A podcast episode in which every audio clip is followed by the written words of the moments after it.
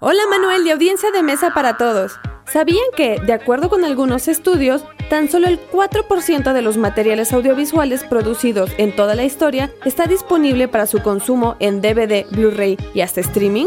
Hoy en día nos gusta pensar que las películas y los programas de televisión que nos gustan estarán siempre a un clic de distancia, pero la historia nos ha demostrado que el control que tenemos sobre nuestros medios y contenidos es muy frágil.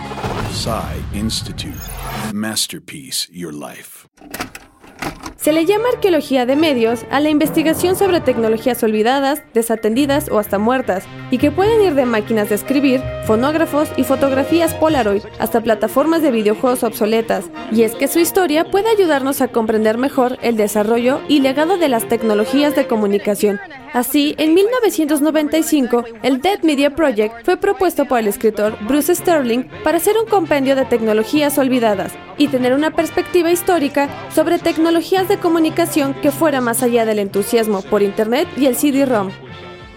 La iniciativa de Sterling se publicó en el manifiesto The Dead Media Project, un llamamiento público para contribuir con la recolección de notas de campo y su difusión a través de una lista de correo. El proyecto perdió impulso en 2001 y la lista murió, pero proyectos como el libro A Collection of Many Problems de Garnet Hertz y el Museo Technodrome en República Checa dan cuenta del interés por no olvidar el pasado. Idea original y guion de Antonio Camarillo. Soy Olivia Obregón y nos escuchamos en la próxima cápsula SAE.